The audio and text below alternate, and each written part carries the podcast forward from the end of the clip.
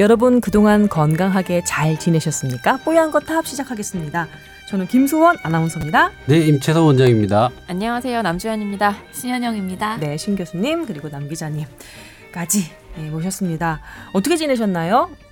뭐 집에서 자다가 일어나서 중간에 월드컵 보고 음, 자다가 일어나서 보다가 흥이 나면 맥주 꺼내 먹고 아직 젊어요. 네. 새벽에. 새벽에 저는 4시, 4시 에 해 뜨는 거 거의 보고 잘 때도 한 몇 번 있었네요. 시간대가 우리 네. 밤 시간에 하잖아요. 축구 경기를. 그래서 이렇게 잘라고 이렇게 누워 있다 보면 아파트 단지가 오 막 이런 소리가 들려요. 아, 골- 16강 가서도 그런 소리 들려요? 아이고, 그렇게 한국 들리더라고요. 우리 경기 아니어도? 네.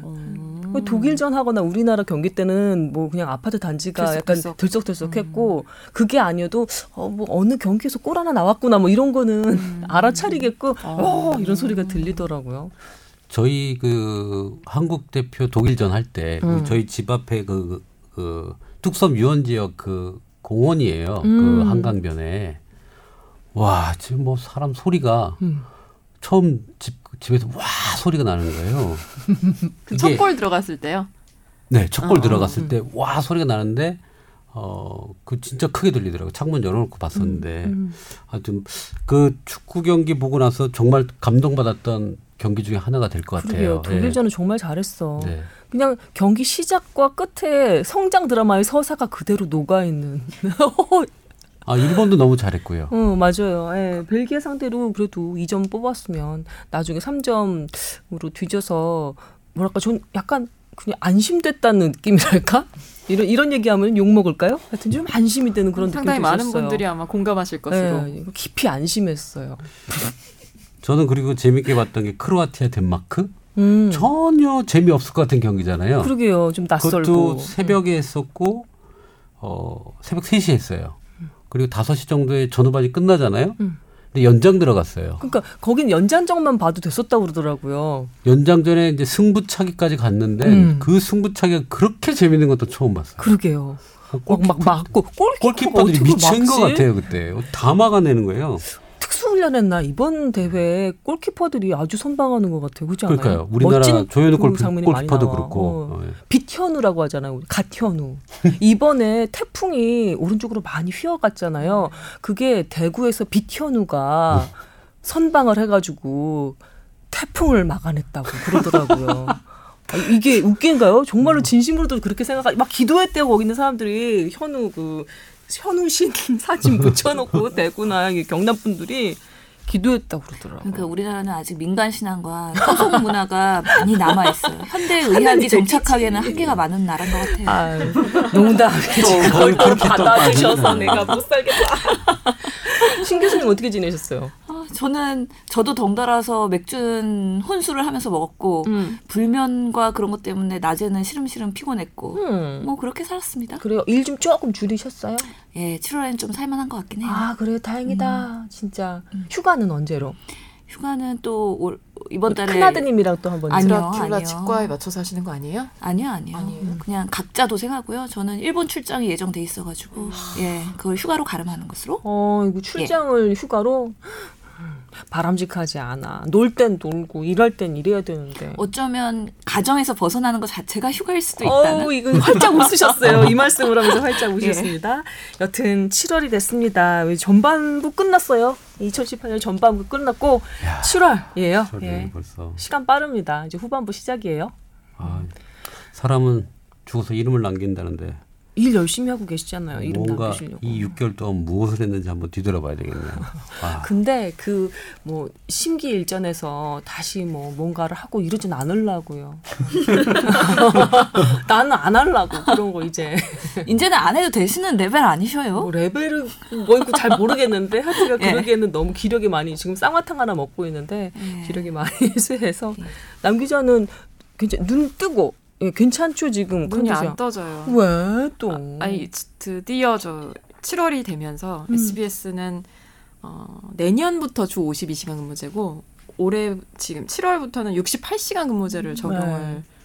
어, 유예를 받았죠 뭐. 그렇죠. 어쨌든 68시간만 해도 저희는 대단히 좀 놀라운 거거든요. 원래 네. 몇 시간 원래? 몇 시간 정도 한대? 정말 그때 그때 다른데요. 야근이 있거나 뭐 휴일 근무하고 그러면 뭐 80 시간은 그냥 기본으로 넘었어요. 대부분. 그래서 지금 전 보도국이 이 68시간을 어떻게 할 것인가. 음. 물론 당연히 인력 충원도 해야겠지만 사실 뭐 그게 당장 되는 문제도 아니고. 그치. 그래서 뭐 중지를 모아서 이런 저런 방법을 찾아서 일단은 시도를 하고 있거든요. 그래서 이제 저희 조근 시스템이라는 게 생겼어요. 음. 아침에 8시에 나와서 음, 조근 데스크와 함께 뭐 막 아침에 모든 일을 다 처리하고 6시에 퇴근하는 일정인데 그게 조근이에요? 예, 예. 근데 하필 제가 이제 첫 첫- 아침 조자를 거기다 갖다 붙였나? 아, 그렇죠, 이상하다. 그렇죠. 제가 그 첫 타자로 걸렸는데 또 지금 저희 부서에서는 지방을 다 챙겨야 되거든요. 아, 태풍과 장마 때문에 날린 거 난리도 아니에요. 아주 당첨되셨네요. 예, 오- 예. 오전에 정신없이 그걸 하다 보니까 지금 진이 쪽쪽 빨려가지고 네, 그 무슨 자, 저기 자연재난 같은 거 생기면 지방 뉴스 챙겨야 되는 부서가 엄청 바빠지거든요. 정신 없어지거든요. 근데 이제 다들 당첨이에요. 비가 마- 남쪽에 비가 많이 오는데 네가 무슨 상관이니 이제 이러시는데 저희 정책사회부 일이기 때문에 음. 아니 그럼 조건이 생기면 더 힘들어진 거 아니에요? 어 그러니까 전반적으로 업무의 강도는 좀 강해지겠죠. 이제 예전에 한 어, 예를 들어 뭐 10시간에 하던 일을 8시간을 압축해서 하고 이제 그만큼 음. 사람이 없, 훨씬 줄어들잖아요. 음. 그러니까 더 음, 사람들이 같은 시간에 더 많은 일을 해야 되는 건 맞고 퇴근해서 하겠네 결국엔 6시에 그렇게 안 되게 하려고 하는 건데요. 네. 모르겠어요. 지금 어, 생각보다 뭐 상황이 좀 이번엔 안 좋은 때긴 했는데 생각보다 조근도 힘들고 이번에 그 법에서 근무로 잡히는 유형들을 좀 찾아보니까 전화 통화를 해서 업무 지시나 이런 거를 받는 것도 근무로 휴일이나 저녁 시간에 그런 것도 근무로 잡아야 된다 고 그러더라고요. 이동 시간은 어떻게 돼요? 내가 만약 취재를 하러 간다. 음, 그래서 저쪽에 충청도로 가는데 음. 그럼 그 갔다 왔다 4시간 이동 이- 시간 그거 잡아야 되게 복잡해요. 그러니까 지방 출장이면 회사에서 출발하는 시간으로 하는데 음. 그 외에 그냥 서울이나 뭐 경기도까지는 또 회사 어, 도착 시간이다. 뭐 그러면 네. 그렇게 돼 있어서 다들 아니 경기도 안성은 거의 충청도인데 예를 들면 그렇게 어떻게 되느냐 이제 여러 가지 뭐 경우의 수가 많이 생길 것 같아요. 적응하기까지. 예. 그 좋게 바뀌는 거잖아요. 아 그쵸 방향성은 맞다고 생각해요. 저는 음. 되게 찬성하는 입장인데 어 사실 이제 인력을 더 충원을 하고 뭐 그런 것들이 같이 가야겠죠. 그러니까 이게 그 업무 강도가 높아지면은 보도나 기사의 질이 떨어질까봐 사실 좀 걱정이 되긴 하거든요. 왜냐면은 우리도 의사들도 그렇잖아요. 병원에 오는 환자 수들을 보면은 이렇게 많은 시- 한정된 시간에 많은 환자 보려면 당연히 의료의 질이나 상담의 질이 떨어질 수밖에 없는 그런 한계가 있잖아요. 그런 것들을 어떻게 밸런스 있게 하느냐가 또 중요하겠네요. 신 교수님이 이렇게 저를 이렇게 무서운 눈초리로 보면서 저 얘기를 하니까 제가 오늘 뽀얀 거탑에 아주 참여를 잘해야 될 것 같네요. 어, 네가 68시간 근무제 한다고 팟캐스트를 게을리하면 안 돼. 약간 이런 눈빛을 읽었어요. 어, 그러군요.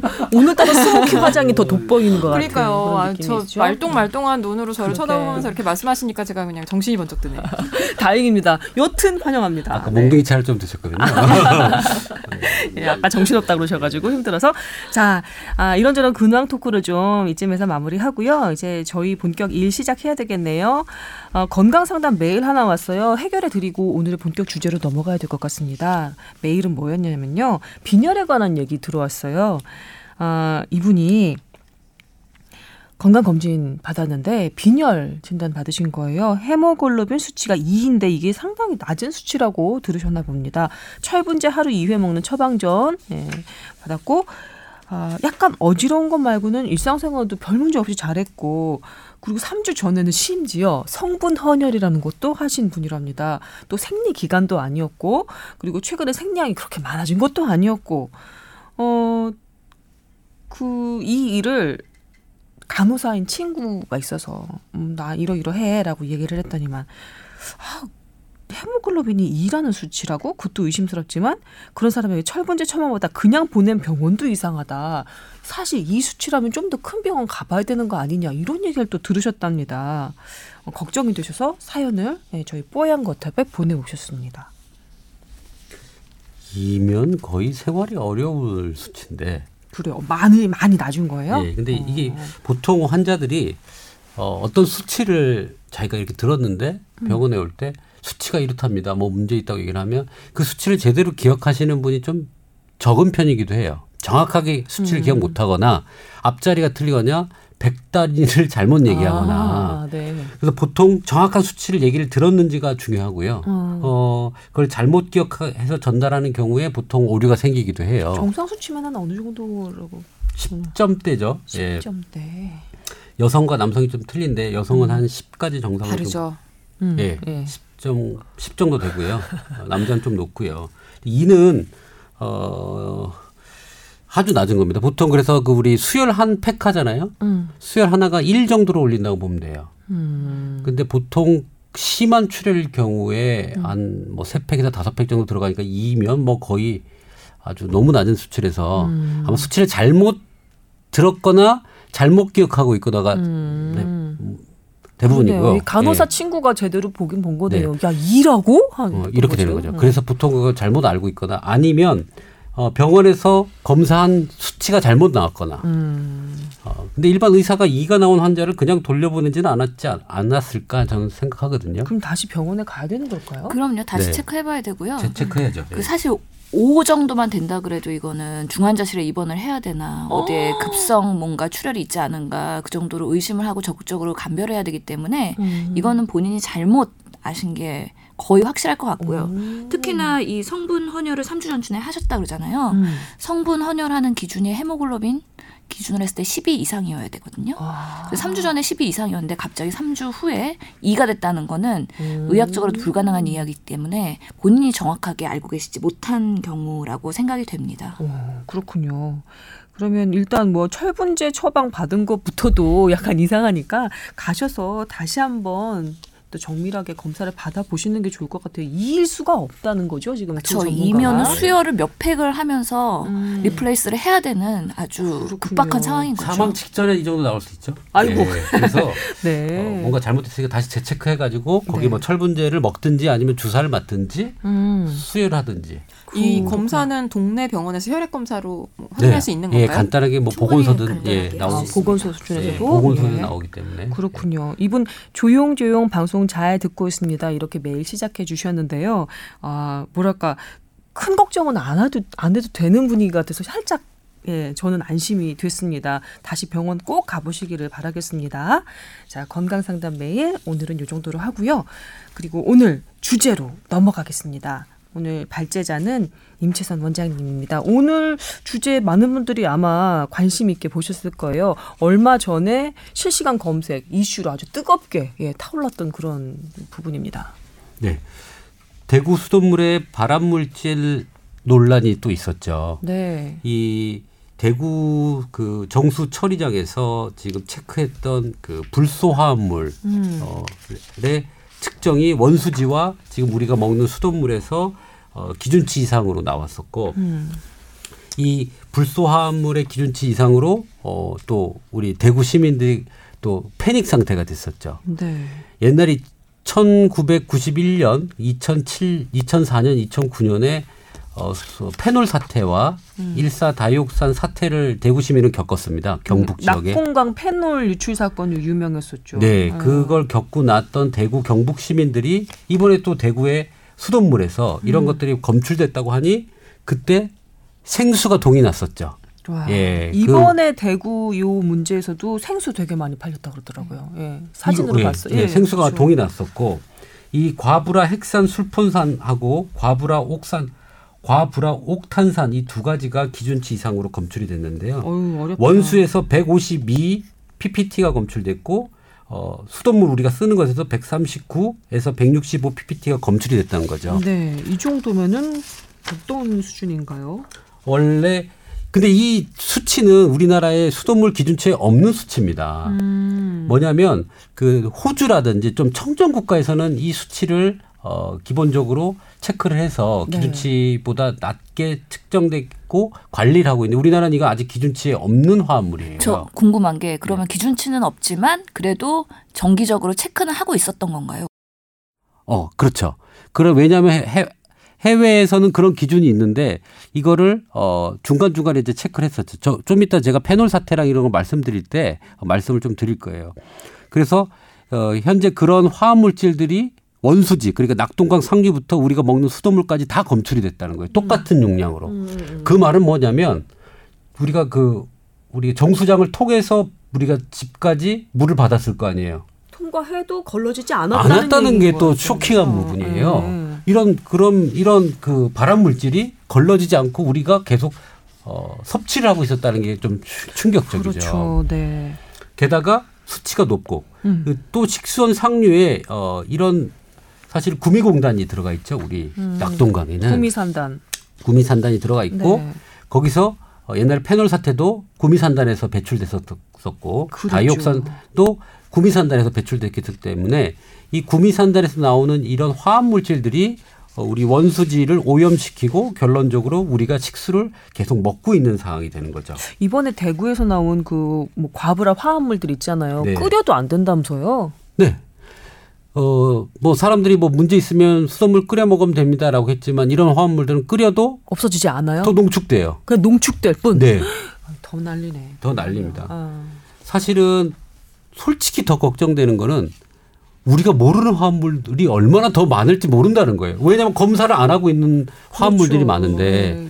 그래서 발암 물질에 관련된 WHO에서 발암 물질이라고 확진된 여- 여러 물질들은 우리 정수 관련돼서 이 수돗물 만들 때는 전부 다 체크를 지금 해야 되는 상황이라고 생각이 들고요. 음. 이거의 농도나 기준치를 다 마련해야 되지 않겠나라고 음. 생각이 좀 듭니다. 다른 강, 다른 수원지에서 발원한 그 수돗물은 괜찮은 건가요?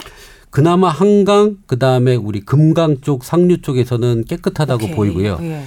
그만큼 그 우리 금 한강 북한강 쪽 있죠. 네, 북한강 상류 지역에 대한 그 수질 관리는 아주 엄격해요. 음. 그래서 우리 북한강 쪽 가면 뭐 건물도 못 짓고 뭐도 못 짓고 그렇게 좀 돼 있죠. 네. 그런데 낙동강만 그런 큰 공업단지에서 공업용수를 사용하고 아, 너무 있는 게 예. 그게 문제고 또 두 번째는 우리 사대강 보의 아. 유속 문제. 네. 사실 유속만 조금 빨라진다고 하면 음. 이것들이 조금 희석이 돼가지고 또 우리가 기준치보다 이하가 될 건데 음. 이번에 그래서 지금 어 4대강 그에 관련돼서 두 가지로 나눠서 우리가 볼을 푸는 곳과 안 푸는 곳두 가지를 지금 테스트 중이에요. 그렇죠. 그 녹조류의 감소량이라든지 음. 그 우리 녹조 현상이 없어지는지를 보고 있는데 음. 이미 유속이 딱 하자마자 녹조가 거의 70%가 사라져 버렸어요. 음, 맞아요. 저번에 기사에서 봤어요. 네, 그래서 이 어, 유속이 적어서 오는 이 화합물의 농도가 진해지는 것, 그다음에 구미산단 문제, 음. 그다음에 우리가 그 강수량이 좀 편차가 심한 나라잖아요. 음, 그렇죠. 그렇죠. 그 장마 때 거의 장마와 여름 때 거의 7, 80%의 강우량을 보이는 나라기 때문에 어, 갈수기 때 그 얘는 조금 더 농축되지 않을까라는 생각이 좀 듭니다. 그래서 네. 이런 조, 전반적인 사건을 종합해 봐서는 음. 여러 가지 문제로 결론적으로 화합 물질이 우리 발암 물질이 수돗물로 들어오고 있다. 음. 이제는 밥도 보리차 끓여 먹는 물도 생수를 사서 써야 되는 시대가 오지 않을까라는 음. 걱정을 좀 하고 있습니다. 그렇군요. 근데 이게 정확히 발암 물질이라기보다 환경 호르몬이라고 봐야 되는 거 아니에요? 음. 어, 근데 대부분의 기사에서 발암 물질 논란 이런 식으로 그 제목을 그렇죠. 뽑았었거든요. 그러니까 그 과부라 옥탄산은 국제암연구소에서 지정한 발암 물질 그룹 네. 2B가 네. 맞는데 그 외에는 아직 뭐 바- 가- 발암 물질로 지정된 건 아니고 이제 환경 호르몬으로 분류가 되고 있는 것 같더라고요. 네 맞습니다. 예, 예. 사실은 그 WHO에서 지적을 할때 어, 발암 물질이 뭐 바로 지정이 되는 건 아니고요. 환경 호르몬 그러니까 화학 물질이 얼마나 많겠어요. 그 중에서 여러 가지 중에 어, 발암 물질이 가능성이 있는 걸 환경 호르몬 어, 내 기- 기준에서 보다가 영향이 있는 것들을 또 발암 물질을 지정을 지정을 하는 거거든요. 사실은 이 불소 화합물이 아까 두 가지가 있다고 얘기를 했지만 그 중에 하나는 발암 물질로 판정이 됐고 하나는 발암 물질인지 아닌지는 모르겠지만 결론적으로 어, 임상을 해봐야 되겠죠 또. 그러니까 그런 것들이 추가적으로 발암 물질은 추가가 됐으면 추가가 됐지. 그래서 이런 것들이 전부 다 사실은 어, 인체 좋은 영향을 절대 미치지 않을 거는 일- 확신합니다. 일단 나쁜 거긴 나쁜, 나쁜 거죠. 겁니다. 무조건 예. 나쁜 거죠. 예. 아이 그 낙동강 취수원이 워낙에 그 산업단지랑 가까이 있는 것 자체도 문제인데다가 지금 보를 갖다가 숱하게 만들어놨잖아요. 사대강이라고 해서 그것도 문제인데 그럼 뭐부터 이거를 좀 해결을 해야 일단 그 근방에 사시는 그 뭐 대구 분들도 그렇고 좀 내려서 사시는 분들도 그렇고 좀 수돗물을 안심하고 드시고 있을 드실 수 있을까요? 너무 먼 얘기인가? 당장은 좀 해결이 됐다고 하는 것 같긴 한데. 사실 제가 그 페놀 사태 이전에 저희 아버님이 1980 한 제가 중학교 때 음. 했던 말이 기억이 나요. 어, 이제 물을 사 먹어야 될 시대가 온다. 어, 물 수원지가 정말 돈이 되고 가치가 있으니 음. 뭘 하더라도 깨끗한 물이 나오는 곳을 땅을 사라고 옛날에 저한테 어렸을 때 얘기를 해준 적이 있거든요. 음. 근데 그 말이 저는 되게 와닿았어요. 왜 물을 사 먹지? 그 당시만 해도 우리 막 배고플 때 막 수돗물 먹는 그림이 있고 막 그렇잖아요. 어, 깨끗한 수돗물을 먹으면 되지. 이런 마음이 있어. 그렇게 홍보를 했었죠 나라에서. 수돗물을 되지 왜 물을 사 먹어 그것도 음. 말도 안 돼. 라고 했는데 제가 88년도 올림픽과 이런 걸 보는데 외국 사람들이 물을 사서 페트병에 먹고 있는 거예요. 맞아.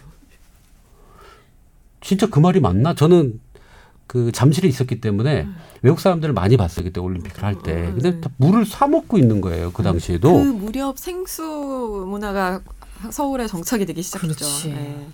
그래서 이 지게 진짠가라는 좀 충격이 좀 있는 상태에서 1991년도 페놀 사태가 나타난 거죠. 음. 그 페놀 사태는 어 91년 3월 달에 두산전자에서 네. 페놀을 조금씩 조금씩 유출하고 있다가 음. 갑작스럽게 몇만 톤의 큰 양이 어, 낙동강 상류 지역에 흘러 들어간 거예요. 30톤 음. 원액이. 근데 원래 페놀이란 게그 벤젠 화합물인데 네. 향이 향긋해요. 에?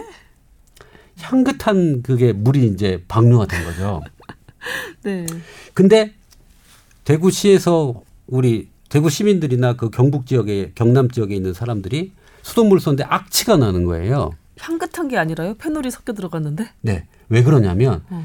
이게 우리 염소 소독을 하잖아요. 이 페놀이 염소랑 만나면 악취가 나는 아, 거예요. 아, 변해요. 예. 자체가 아 수돗물 화 수돗물로 가공이 되면서 염소랑 만나서 악취가 나는 물질로 바뀌는군요. 그때 그거를 잡지 못했던 것도 정부 사람들이 문제였던 거예요. 악취가 딱 나면 음. 그 염소 소독을 중지를 해야 그 악취가 없어질 텐데 음. 뭣도 모르고 계속 염소 소독을 하니까 악취는 더 나는 거예요. 음. 그때 대구, 경북, 경남, 부산, 울산까지 전부 다 악취가 났었거든요. 음. 아무도 뭐 근데 그 악취가 없어진 데까지 많은 시간이 걸린 거는 그 사람들이 페놀이 있는지도 몰랐던 거죠. 그렇지. 아니 근데 그 염소 소독을 해서 그나마 사람들이 냄새가 나니까 안 마시니까 다, 다행인 거 아닌가요? 결과적으로는?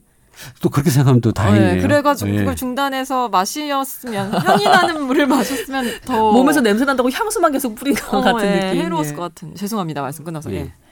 그렇게 해서 어 뭐 공무원부터 뭐 많은 사람이 구속되고 음. 두산전자 거기도 폐업이 폐업이 아니라 그 조업 중단을 했다가 음. 조업 재개를 하죠. 그러다가 4월 달에 또 패널을 다시 방류합니다. 아이고 참. 그래서 그때 회장이 있던 박용곤 두산 회장도 물러나게 되고요. 음. 음. 그리고 나서 그 이후로 우리나라에서 생수 사업의 허가를 내줍니다. 91년. 꼭 이렇게 당하고 난 다음에 뭔가 산업 산업으로 돈벌이로 이게 방향을 틀더라고요. 그렇지 않아요? 보면 큰 사고 나고 난 다음에 그걸로 이게 좀 완벽하게 뭐 수돗물을 다 마실 수 있도록 철저하게 한다 이게 아니라 어느 돈벌이 사업 그 블루 오션처럼 뭐 하나가 또 생기더라고요. 그래서 이 수, 수돗물에 대한 수질 관리에 대한 불신이 그때 페놀 사태 때 이제 음, 커졌고요. 네. 또 역사적으로 또 낙동강에서 또 생깁니다. 2004년도랑 다이, 어, 2009년도에 음. 다이옥산이 검출이 되는 거죠. 음. 이 당시에 다이옥산은 우리나라에서 또 기준치가 없는 발암 물질이었어요. 음. 이 바, 이거는 발암성 물질로 췌장의 변형과 간, 신장 뭐의 괴사를 불러오는 발암 오. 물질로 판명돼 있는 건데요. 이게 2004년도에 나오고 나서 보안 대책들이 미비하다가 네. 이때 2009년도에 또 한 번 다육산이 농도 초과가 되는 거죠. 50 마이크로그램이 기준치인데 그거의 음. 두 배는 아니지만 원수지에서는 8, 8, 80 그 다음에 정수화물에는 50 이상이 나와서 음. 또 난리가 났었죠. 그런데 이 물질은 우리나라에서 기준치가 없는 아까 얘기한 불소화물과 똑같은 상황인 거예요. 네. 근데 재미난 거는 그때 2007년도에 WHO 권고안을 마련해 가지고 2011년부터 어, 적용을 한다라고 했는데 그 사이 2009년에 또 농도가 높아진 거예요. 음. 그때 다이옥산 원인은 못 찾았나요? 다이옥산의 원인은 어, 이 저, 아마 정확히 못 찾았을 거예요. 그때 페놀 사태 때는 찾았고 음. 이번에 불소 화합물도 찾았어요. 지금 그 회사는 어, 밝혀지진 않았지만 그, 그 회사가에서 나오는 불소 화합물을 가장 많이 쓰는 회사에 어, 어떤 조치를 좀 취해 놓은 상태죠. 음. 예. 그래서 결론적으로는 이렇게 해서 WHO 권고 기준으로 하는 건 2011년도부터 다이옥산은 돼서 그때부터 정수를 하기 시작한 거예요. 음. 그러니까 이게 기준치를 확인해서 어 들어가야 되고 그 다음에 정수 시설도 그게 보완이 돼야지만 해결이, 해결이 되는 되는 거죠. 거죠. 지금 이 불소는 검, 검출은 해도 그 우리가 지금 정수가 되지 않기 때문에 음. 지금 상에서는 사실 마시면 안 되는 거예요. 음. 수돗물로 밥도 해 먹으면 안 되는 거예요. 음. 뭐 지금 새로이 하- 속속 그 어떤 나쁜 성분들이 검출될 때마다 그 다음에 기준 다시 만들고 그 다음에 정수 시설도 다시 벌충을 하고 그래서 해결을 하는 식으로 이제 일 처리가 그렇게 되고 있잖아요. 그러면 앞으로 어떤 나쁜 성분들이 검출될지 모르는 거니까 수돗물은 영영 안심할 수 없게 된다는 그런 얘기가 되는데. 어 제가 중국이나 다른 스위스나 유럽 국가나 이렇게 돌아다니면 음. 생수 다 사 먹고요. 음. 그 다음에 수돗물은 씻거나 음. 청소하는 데만 사용을 해요. 그래요. 그러니까 수돗물을 먹을 수 있는 나라라고 우리가 사실 자랑을 많이 했죠. 저희 그렇죠. 예? 아리수요. 아리수 이름은 또 예뻐요. K-워터. 어 음, 음, 그렇게 자랑을 한 우리나라의 수돗물인데 음. 어, 낙동강물은 못 먹는 거죠 지금 사실은. 어. 여튼 솔직히 얘기하면 뭐 이게 관련된 분들은 기분 나쁘실지도 모르지만 아직 뭐 저 수도권 상수원은 괜찮다고 하긴 하지만 걸리지 않는 어떤 다른 성분이 지금 뭐 있을 수도 있는 거 아니에요? 저는 왠지 오늘 방송 나가면은 생수 회사들의 주식이 올라갈 것 같아서 주식을 사야 될 것 같아요. 우리 그 방송이 그렇게 파워가 세지 않은데 뭐, 뭐 미미할 것 같은데요. 네, 아까 사연 주신 분처럼 조용조용 듣고 계시는 분들이 많을 거예요. 그러니까 네. 지금 어 너무 과도한 우려를 조장하는 방향으로 가고 있기 때문에 그건 어떨까요? 예. 저도 갑자기 궁금해졌는데 저희는 그 생수를 사 먹어요. 저희 집은. 근데 제 동생이나 친구 집이나 가보면 정수기 있잖아요. 가정용 정수기를 이렇게 설치해서들 많이 드시더라고요. 그 가정용 정수기에는 과연 이런 물, 불소 화합물인지 다육산 이런 것들이 걸러질 수 있는 것인가?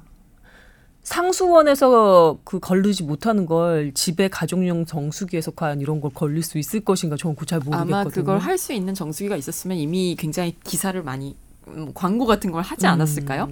근데 어, 어려울 것 같아요. 네. 예, 그렇죠. 왜냐하면 친수성, 그러니까 물과 친한 화합물 같은 경우에는 그 분리가 좀 어렵거든요. 음. 그다음에 이, 어, 아까 얘기한 대로 이 정수를 할 때는 염소를 뭘 첨, 오존을 첨가하든지 음. 뭔가 첨가를 해서 그거를 독소를 뽑, 뽑아내야 되거든요. 그러니까 뭘 첨가했다가 그걸 끄집어 다시 내야 되는데 이제 그런 장치는 아니, 아니잖아요. 음. 이온화돼 가지고 분리를 해 가지고 그런 독소를 제거, 제거하는 뭐 어떤 기전이 많을 텐데 제가 볼 때는 어렵다고 생각이 들고요. 음. 어, 저는 정수기를 그렇게 좋아하진 않습니다. 그래서 물을 그냥 사 먹는 게 맞다고 생각을 하고요. 음. 어, 근데 혹시 또 이, 지난 일요일에 SBS 스페셜 보셨나요?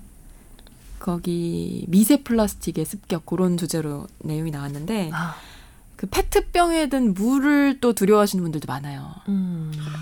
네, 그래서 그치. 이게 참 더군다나 어려운 뭐, 문제예요. 예, 그 페트병에 든 물을 오랫동안 보관하고 네. 또 햇볕, 햇볕. 네. 딱 그 말씀을 하시더라고요. 어떤 분이 그 사 마시는 물에 대한 두려움, 이제 갑상선 암을 앓으셨대요. 그러면서 이제 그런 화학 물질에 대한 굉장히 케미포비아를 가지신 분이 사례자로 나왔는데 이게 진짜 어려운 게그 환경운동연합 자료를 보면 우리나라에 유통 중인 화학 물질이 4만 4천 종이 넘고요. 매년 300종씩 증가를 하고 있대요. 그거를 우리가 무슨 수로 확인을 할 거예요.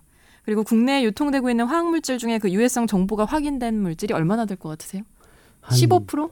15%. 15%래요. 그러니까 우리가 모르는 게 너무나 많은 거죠. 제가 예전에 제주 땡땡수라고 있잖아요. 그 피티병 그 부분에 대해서 제가 예전 방송 때 말씀드렸을 거예요. 제주 땡땡수의 그 이동은 보통 배로 합니다. 진짜요? 배로 하는데 그 하적장을 제가 제가 배를 타고 건너오는데 그 땡땡수가 잔뜩 쌓이는 거 햇빛에 노출된 상태로 어. 어마무시한 양이 햇빛에 그대로 노출된 상태로 계속 땡볕에 있더라고요. 음. 아, 저 유통 과정을 보고 사실은 저는 물을 사 먹는 사람인데 아 땡땡수는 안 되겠다. 그럼 어떡하면 되지? 그러면 그것도 마찬가지겠네요. 저기 백두산에서 오는 물도. 그러니까 이 강한 햇빛이 보관도 이렇게 아까 미세 플라스틱이나 음. 오래 그게 있으면 안 되기 때문에 보관도 사실은 햇빛 안, 안 드는 형태로 암막 형태로 사실 와야 되는 게 맞고요. 그렇죠. 아니면 진짜 유럽의 사람처럼 유리에 든 생수를 드셔야 되겠죠. 아 어렵네요. 진짜 어렵네. 일단 신 교수님의 그 생수회사 주가 상승 걱정은 일단은 제가 잘 제가 눌러드린 것좀 같은데요. 눌렀습니다 이게. 진짜 균형 잘 맞춰 우리는. 아니, 그러니까 이게 하여튼에 보건, 의학, 그 다음에 환경 위생 이런 쪽은 보수적으로 보는 게 맞는데 아까 말씀드린 것처럼 체크는 정기적으로 하고 있는데 우리나라에 그 기준은 없다는 거잖아요. 일부 국가에서는 이런 뭐 불소를 포함한 여러 가지 그런 어 합성물이나 이런 것들에 대한 기준이 일부 있긴 하지만 이렇게 우리나라는 뭔가 문제가 터졌을 때 항상 기준이 만들어지는 이 행태에 대해서 어떻게 우리가 바라봐야 되는지 좀 고민을 해봐야 될 것 같고요. 음. 그 다음에 사실 이런 것들이 포함이 되거나 노출이 됐을 수도 있죠. 근데 항상 우리가 기준치라는 걸 만드는 거는 그 기준치 이상이 됐을 때 뭔가 인체에 유해하겠느냐. 이런 과학적 근거가 있어야지 기준이 만들어지는 거거든요. 그래서 이거는 뭔가 포함되어 있을 것 같으니까 먹지 말아야 돼 라고 생각한 게 맞는 건지 아니면 우리가 적정 그 정말 인체에 무해한 정도의 거는 적절하게 노출돼도 크게 상관없는 건지 이런 것들을 사실 전문가들이 정리를 해줄 필요가 있거든요. 근데 아직 그런 것들이 근거가 충분하지 않다는 게 또 어려움이고요. 상주조 사업 하는 그 부서가 있을 거 아니에요 정부에 그런 사람들은 세계 그 각국의 상수도 그 어, 저 취수장, 응, 취수장의 그 실태, 취수장의 그 기준들을 계속해서 모니터링하고 업데이트를 해보면서 우리 상수 취수원에서 걸러주지 못하는 그 기준들이 뭐가 있는지 계속해서 이제 팔로우업을 해야 될 것 같은데요. 그게 왜 나라마다 그러면 어떤 물질은 기준이 나 어떤 나라는 들어가 있고 어떤 나라는 음. 빠져 있고 왜 그러냐 이렇게 보니까 그 나라에서 그런 화합물을 만들어내는 산업이 있냐 없냐가 또 중요하더라고요. 음, 그러니까 우리나라 구미 산다는 섬유죠. 섬유, 그다음에 전기, 전자력 이런 것들인데 그때 쓰는 화합물이 상당히 많아요. 종류가. 음, 음, 근데 호주나 이런 데는 불소 뭐 이렇게 쓰는 회사가 없다면 음. 굳이 그걸 기준에 넣을 필요가 없는 거죠. 그렇기는 하겠네. 예, 그래서 산업의 어떤 범위나 거기서 쓰는 화합물질의 종류에 따라서 사실은 틀리게 되는데 구미산당 같은 경우에는 이제 여러 가지 화합물을 쓰니 사실은 가장 최첨단의 설비를 해야 되는 곳이고 음. 가장 엄격하게 상수도 관리를 해야 되는 곳임에도 불구하고 아직까지 예전에도 다이옥산도 어, 그렇게 하고 나서도 못 걸러요. 못 걸렀었어요. 당, 어. 어디서 나왔는지를 출처를 아, 출처는 예 출처도 몰랐을 뿐만 아니라 그거를 정수하는 그 기능도 어. 사실은 없었어요. 그래서 어 그럼 이게 뭐냐 수돗물 우리가 먹지 말까 이런 논의를 하는 게 아니라 사실 한 단계 좀 더 나아가서 조금 말씀드리고 싶은 게 있어요 오늘. 음, 음.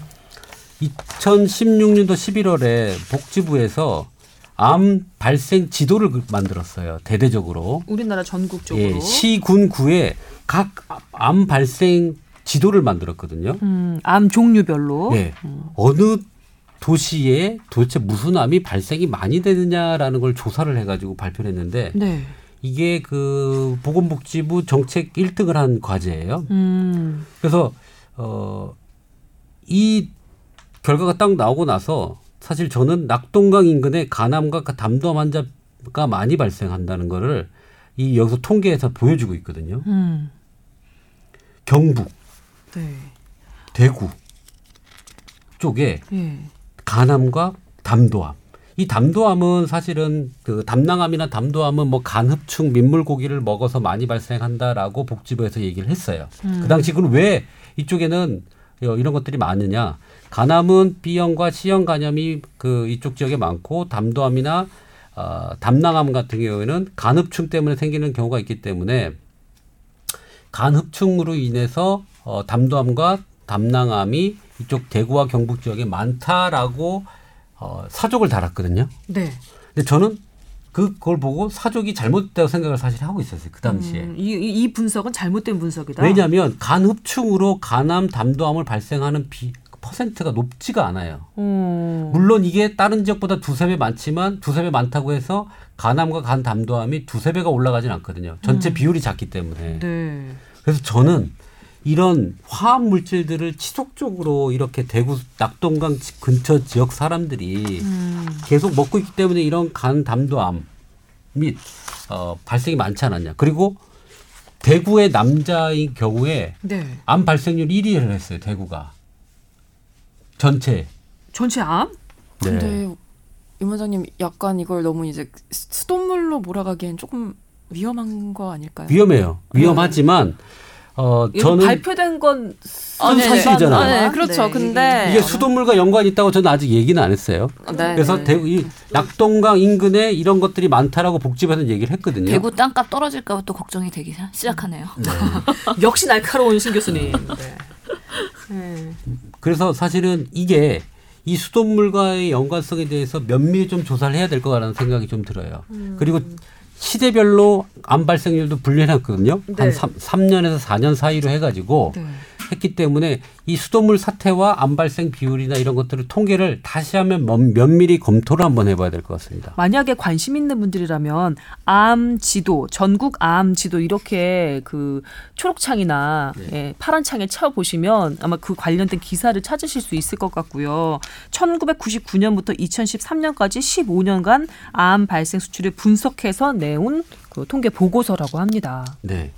이거는 복지부 사이트 들어가면 통계청이나 복지부에 가면 다 볼 수가 있는 자료고요. 네. 이 여기서 대구 경북 지역에 계신 분들이 어 암의 발생에 대해서 수돗물과 연관을 짓는 건 아니지만 암 발생률이 높기 때문에 이렇게 건강을 어 암 발암 물질과 관련된 것들은 최대한 더 어, 조심을 해야 될 것 같아요. 그러니까 여러 가지 그러니까 암 발생과 관련된 여러 가지 factor들이 워낙 많아서 뭐 그런 것들을 충분히 다 고려를 해야 될 텐데 우선은 그 지역에서 그게 많이 발생했다면 물론 리스크 위험 인자가 올라갔을 가능성이 있긴 한데 그게 더 검사를 잘 해서 밝혀 더 많이 밝혀진 것인지 아니면 가난 같은 경우에는 보통 음주랑도 직접적인 연관이 많잖아요. 그렇죠. 그러면 네. 그런 기본적으로 알려진 명확한 위험 요소들이 그 지역에서는 어떤 특성으로 나타나는지를 먼저 검사를 해야 될 것 같고요. 사실 뭐꼭간 암만 왜 높으냐 담도암이랑. 다른 암은 왜 그러면은 만약에 수돗물과의 연관성이 있다 그러면 다른 암과의 관련성은 왜 없느냐. 예를 들어서 지금 말한 뭐 페놀이나 과불화합물이나 아니면 다이옥신 이런 것들 보면은 면역력과도 문제가 있고 그 다음에 뭐 백혈구나 이런 수치와 있다면 혈액감이랑 관련성이 없겠느냐 이런 것들도 한번 같이 볼 필요는 있겠죠. 그리고 이게 노출된 시기와 함께 노출되었을 때 그거와 따라가면서 이 암 발생률이 피크를 치고 있느냐 이런 것들의 상관성이 있어야 되는데 물론 노출되고 나서 곧바로 암이 생기는 게 아니라 변형되는데 일정 시간 기간이 걸리겠지만 그 패턴도 분석해 볼 필요가 있는 거죠. 그래야지 어느 정도 상관성이나 그런 것들을 파악을 할 수가 있는 거고 그렇지 않은 경우에는 지금은 어, 추측 과 가설의 가능성이 높은 거죠. 제가 이 기사를 보고 하나 눈여겨봤던 건 사실 이 기사가 우리가 수돗물 관련한 그 이슈를 다루면서 같이 이제 단톡방에다 올려가지고 본 거였잖아요. 기사 자체가 어 어떤 지역은 어떤 암이 높고 이런 식으로 쭉 나와 있어요. 그러다가 유독 낙동강 인근 지역이라고 강 이름이 나오는 거예요. 거기서 아마 더 착안을 하셨을 것 같다는 생각이 들었어요. 네. 어떤 도시나 어떤 지역이 아니라 낙동강 인근을 따라서 낙동강 취수원의 수돗물을 먹을 것이라고 생각되는 그 지역을 낙동강 인근이라고 뭉뚱그려서 거기에 간암이나 담도암이 높았다고 아예 특정이 돼 있더라고요. 꼭 그렇지 않을 가능성도 있습니다. 물론, 물론 그렇습니다. 그렇지만- 예, 물론 이거를 어. 작성한 사람의 그 취지나 의도를 확인해 볼 필요는 있겠죠. 사실은 저는 가장 재밌었던 게 남성 간암에 가장 많이 되는 거는 울릉도더라고요. 왜 그러냐 봤더니 그 울릉도 뱃사람들이 음주율이 음주율이 높고요. 딴 게 할 게 없잖아요. 그냥 계속 술이에요. 그리고 저희 고향인 경상남도 남해섬 음. 거기는 여자 간암 1등이에요. 거기서도 술을 많이 먹거든요. 그러니까 섬과 이렇게 좀 동떨어지는 데는 음. 할게 없으면 이제 술로 하다 보니까 암 발생률이 또 올라가는 특이점들이 생겨요. 어. 그거 플러스 뭔가 의료 이용을 활발하게 하지 않고 건강 검진을 덜 한다면 그런 섬이나 도서 이런 지역이. 의료 예 음. 취약지에서 그럼 나중에 발견을 하게 되면서 암으로 발견되는 거죠. 처음에는 알코올성 지방간으로 발견할 수 있는 것들인데 음. 그런 의료 행태랑도 관련이 있을 거라고 생각이 들어요. 특히 울릉도는 정말 그러, 그럴 수 있겠네요. 네, 그럴 수 음, 음, 있겠네. 음. 워낙 들어가기도 힘들고 나오기도 힘든 곳이니까. 그래서 사실은 이 지역 그 암 발생 그 지도가 나오고 나서 음. 우리가 환경적인 요소를 평가할 수 있는 정말 좋은 자료가 나온 거예요. 음. 왜 지역별로는 환경의 변화가 차이, 차이가 있고 그렇죠. 환경의 어. 그다음에 뭐 지역 수준이라든지 여러 가지들이 있기 때문에 음. 그 우리 저쪽 그 우리 전라남도 쪽의 홍도라든지 이쪽은 대장암 발병률이 현격히 떨어져요. 육류 소비가 없어요. 다 회. 아. 위암은 왠지 높을 것 같아요. 아, 음식을 짜게 먹어서. 아, 이건 이건 추측입니다. 네. 정보 없습니다. 근데 그런 걸 이게 이게 얼마나 중요한 건지 알겠죠. 음, 음. 그래서 그 사람들은 무태 나가서 삼겹살 먹는 게 소원입니다라고 얘기한대잖아요. 그 대신 대장암 발생률이 현격히 떨어져요. 그러니까 환경에 따라서 암 발생률이 확실히 다르다는 걸 소- 솔직히 여기서 볼 수가 있거든요. 소비되는 음식물의 형태나 이런 것들을 보고. 그래서 이거를 면밀히 판단을 한다면 네. 사실 우리나라 암의 원인들을 조금 잡아갈 수 있는 환경적 요인을 잡아갈 수 있는 좋은 데이터 라고 보여요. 근데 뭔가 추가적인 연구가 이루어지고 있나요? 아닌 것 같아요. 왠지 요- 연구 용역 끝나고 더 이상 뭐가 안 되고 있는 것 같은데. 근데 이 암 지도는 사실 우리나라가 정말 암 등록 통계 사업이 전국적으로 매우 잘 돼 있는 시스템이거든요. 그래서 이게 매년 누적되고 있기 때문에 2013년까지의 자료라면은 이게 아마 뭐 앞으로 5년 단위든지 몇 년 단위로 해서 정기적으로 이 트렌드를 좀 밝히면서 변화 양에 대해서는 보고가 될 것 같다는 생각이 들긴 하네요. 네, 계속 진행될 거고요. 예. 제가 그때 이 평가를 해서 최고 최고 등급을 받았다 그랬 사업이라고 그랬잖아요. 이 사업으로 어 정말 그 이후에 지금 어떤 변화가 있냐면 암 발생률과 치료율이라든지 생존율이 다 좋아지고 있어요. 오. 조사 한번 잘했다가 아니 그 조사와 치료랑 여러 가지 예방 네. 활동들이 강화되는 거죠. 지역별로 아 여기는 이 암이 많으니까 이- 뒤따라 오는 조치가 생겨서 생기기 어. 시작하는 거죠. 사실은 이 지도 하나로 솔직히 말하면 다른 나라와 비기 다르게 암 발생률과 치료율과 생존율을 올릴 수 있는 게 이거에서 시작이 된다고 이, 봅니다. 이 자료. 예. 예.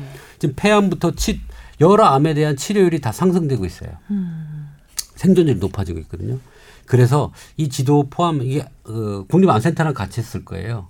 어, 그래서 이런 자료가 사실은 도움이 많이 될 거고 음. 이 전에 환경적인 요인이 저는 많다고 생각하기 때문에 물을 잘 드셔라. 항상 제가 물도 좋은 물 먹어야 된다. 맨날 뭐 그러셨죠. 무거운 물 먹어야 된다. 사서 먹어야 된다. 이 얘기하는 게 증류수도 안 된다고 하셨잖아요. 증류수 먹으면 설사합니다. 바로 증, 설사합니다. 증류수도 안 된다 그러셨어요. 예. 근데 왜 설사예요? 아무것도 들어 있는 게 없는 물인데. 그렇기 때문에 에? 이게 농도가 안 맞으면요. 음. 어, 그, 이 대장에서 그 삼투압에 따라서 그냥 음. 다 물이 빠져 나와요, 몸에서. 너무 희한하네. 네. 그 미량으로 들어있는 그 성분이 그렇게 중요한 거군요, 몸에. 네. 그런 거가 이제 어, 염, 산염기 평형을 이루어줘야 되거든요. 네. 전해질도. 근데 그런 게 안 되게 설사가 나는 거죠. 뭐 결론은 낙동강은 맨날 수돗물 때문에 난리다. 음. 그거는 사실 국가가 몇 번의 이런 사태를 겪고서 아직 정신을 못 차리고 있다. 음.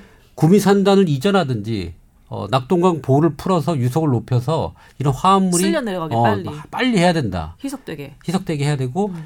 이 낙동강만큼은 수질에 대해서는 더 엄격한 잣대로 봐야 된다.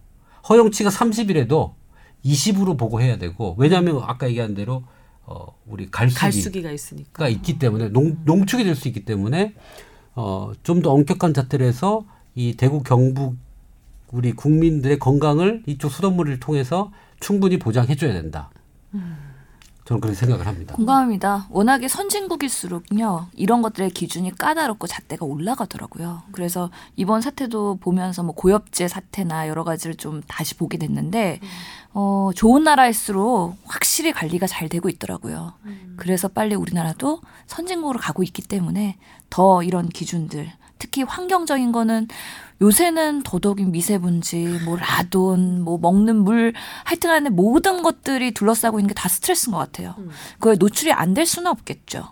하지만 적어도 인체에 유해하지 않은 기준을 빨리 엄격하게 만들어서 국민들이 좀 안심하고 살 수 있는 그런 분위기를 만들어줬으면 좋겠어요. 그럼에도 불구하고 이번에 그 사태는 잘 선제적으로 대응을 했다고 하더라고요. 음, 다행이에요. 불행 중 다행입니다. 아 이게 참 이력 추적 시스템이라고 하는 거 있잖아요. 그러니까 화합물을 소비를 하는 그 원재료 불소를 쓰는 업체를 리스트를 쫙 놓고 그러니까 여기서 제일 많이 사용한 거예요. 그러니까 바로 들어가서 니네 사, 한 거에 대해서 이제 확인한 거죠. 일이 척척척 들어갈 때 느껴지는 네. 묘한 희열이 있어요. 다행이에요 이번 건은 빠르게 잘 조치가 돼서 그 솔직히 얘기하면 한강 유역에 그 한강 취수원의 수돗물을 마시는 사람들. 이랑 낙동강 유역에 그 낙동강 그 구미산단 주변의 취수원에서 만들어진 수돗물을 마시는 그 강남 유, 그경 경상도 유역의 분들이랑 인구를 보면은 그냥 비등비등 하거든요. 근데 관리 차원에 좀 문제가 있는 게 아닌가 하는 생각을 지울 수가 없어요. 그게 사실 음 이렇게 많은 사람들이 문제가 있을지도 모른다고 여러 차례 그 지적이 됐던 취소원의 물을 계속해서 마시고 있으면 한번 이렇게 들고 일어났을 법도 한데 여전히 이렇게 문제가 더 계속 발생한다는 게좀 모르겠어요. 이, 안타깝습니다. 이런 수돗물 사태로 해서 소비자 연맹이라든지 음. 어떤 시민 단체가 정부를 상대로 고소 고발을 했는지는 저는 모르겠어요. 근데 이거는 사실은 믿고 사기죠. 사실 괜찮습니다라고 했는데 문제가 생긴 거는 사기잖아요. 사실은 정부가 오도를 한 거기 때문에 정말 이 국민 건강 관련된 기본적인 물이잖아요. 아주 공기, 공기, 물. 물. 이 두 가지는 절대로 만들어줘야 되는 게 정부가 책임이에요. 그래서 국가는 그러라고 있는 거죠, 진짜. 그 두 가지를 흔, 근간을 흘러, 흔들어뜨리는 거는 음. 절대 있어서는 안 되리라고 생각합니다. 나중에 통일되면 북한 가면 조금 더 깨끗한 물을 먹을 수 있을까요? 아닐 것 같은데.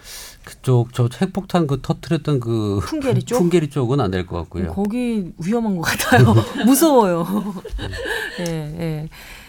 아, 오늘 쏙물, 아, 발암 물질 논란, 네, 임치순 원장님의 발제로 여러 가지 이야기 들어봤습니다.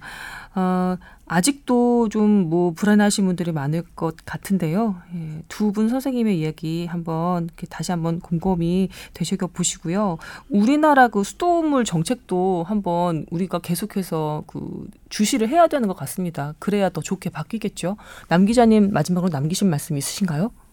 제가 알기로 일단 이 상수원 관리는 지방 정부의 역할인 걸로 알고 있거든요. 그래서 지금 경상북도에 대한 좀 불만이 많은 걸로 알고 있는데 좀 이게 지방 정부에서 잘 진행이 안 되면 좀 정부 차원에서 좀 나서 줘야 될 것 같은데 사실 그런 부분 좀 물을 마시는 사람, 그냥 네. 생활하는 그냥 일반 국민의 입장에서는 정부나 지방 정부나 정부거든요. 아 그럼요. 그렇죠. 그러니까요. 예. 좀 이게 잘 관리가 안 될 경우에 좀 음. 정, 중앙정부 차원에서 좀 책임 있게 환경부에서 음. 음, 지원을 해준다던가 같이 뭐 연구를 한다던가 좀 그런 일이 있었으면 좋겠고 이번에 사실 제가 임치선 원장님이 저한테 총을 빵 쏘셔서 과부하물 관련해서 좀 문의를 했어요 복지부랑 질병관리본부에 그랬더니 근데 두 부처 다 아직까지 뭐 전혀 개입하거나 관여할 계획은 없더라고요. 일단 뭐, 이- 뭐 당장 확인된 피해 같은 게 없으니까 그런 것 음. 같긴 한데요.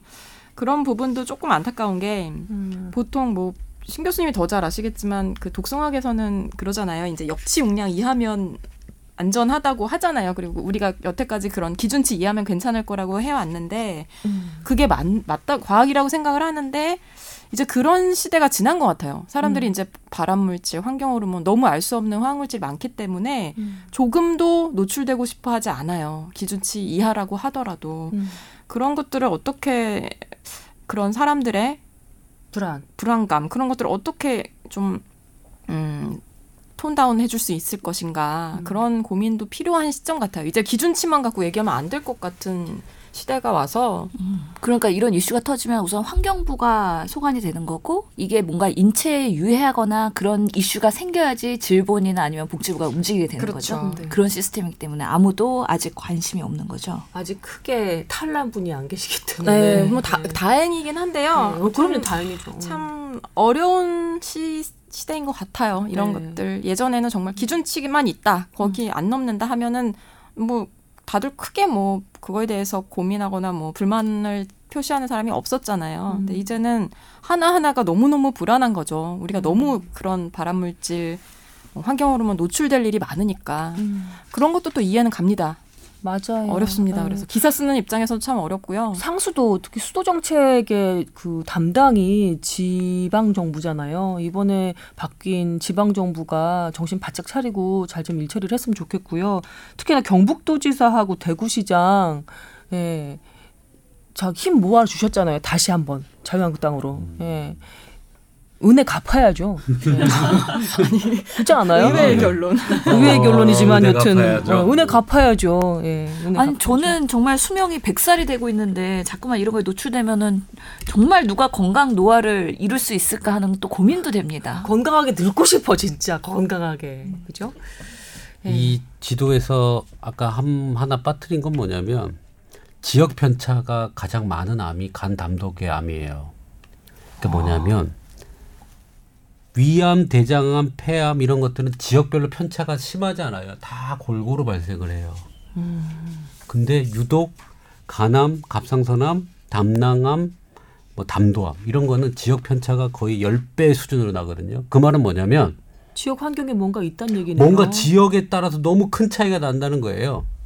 그러니까 지켜봐야 돼요. 이거 왜 무슨 원인인지 찾아야 되고 음. 이런 것들을 이 지역 편차가 심하다는 거는 그만큼 이유가 없잖아요. 지역 우리 코딱지만한 땅덩어리에. 그러네요. 예. 그러니까 아마 이런 것들을 밝혀내는 작업을 자꾸 질본이나 복지부나 뭐 의료인들 다 포함해서 좀 해야 될 거라는 생각이 이 듭니다. 시 군구별 암 발생 통계 및 발생 지도 이 보고서요. 음. 참 좋은 데이터가 될 것 같아요. 아 이건 정말 대- 어. 의료인이나 행정이 예방하는 사람 쪽에서 치료 목적이나 뭐 여러 가지로 음, 암 쪽에서는 저는 제가 본 자료 중에 최고의 자료라고 생각합니다. 오호, 예. 예. 여튼 소개해 주신 덕분에 저도 굉장히 재밌게 잘 읽었습니다. 흥미롭게 잘 읽었습니다. 자, 세 분과 함께 나눠본 얘기 이쯤에서 마무리를 지어야 될 것 같고요. 저희는 다음 주에 새로운 주제와 또 새로운 건강 상담으로 여러분 찾아뵙겠습니다. 세 분 수고하셨습니다. 감사합니다. 감사합니다.